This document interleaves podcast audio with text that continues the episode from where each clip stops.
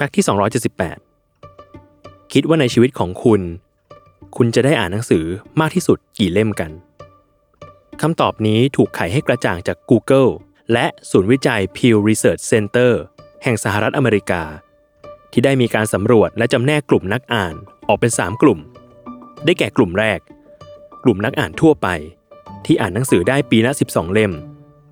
กลุ่มที่ 2 กลุ่มนักอ่านผู้หิวกระหาย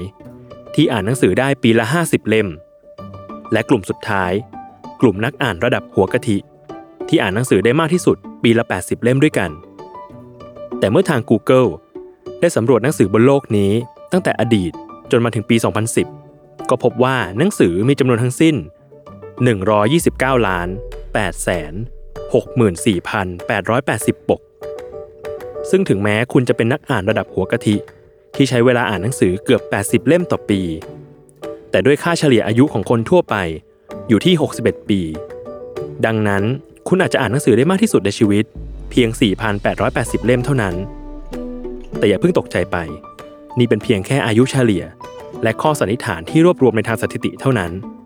เพราะไม่แน่ว่า อาจมีนักอ่านที่อ่านหนังสือได้มากกว่านี้ แฝงตัวตนอยู่บนโลกใบนี้ก็ได้ ใครจะรู้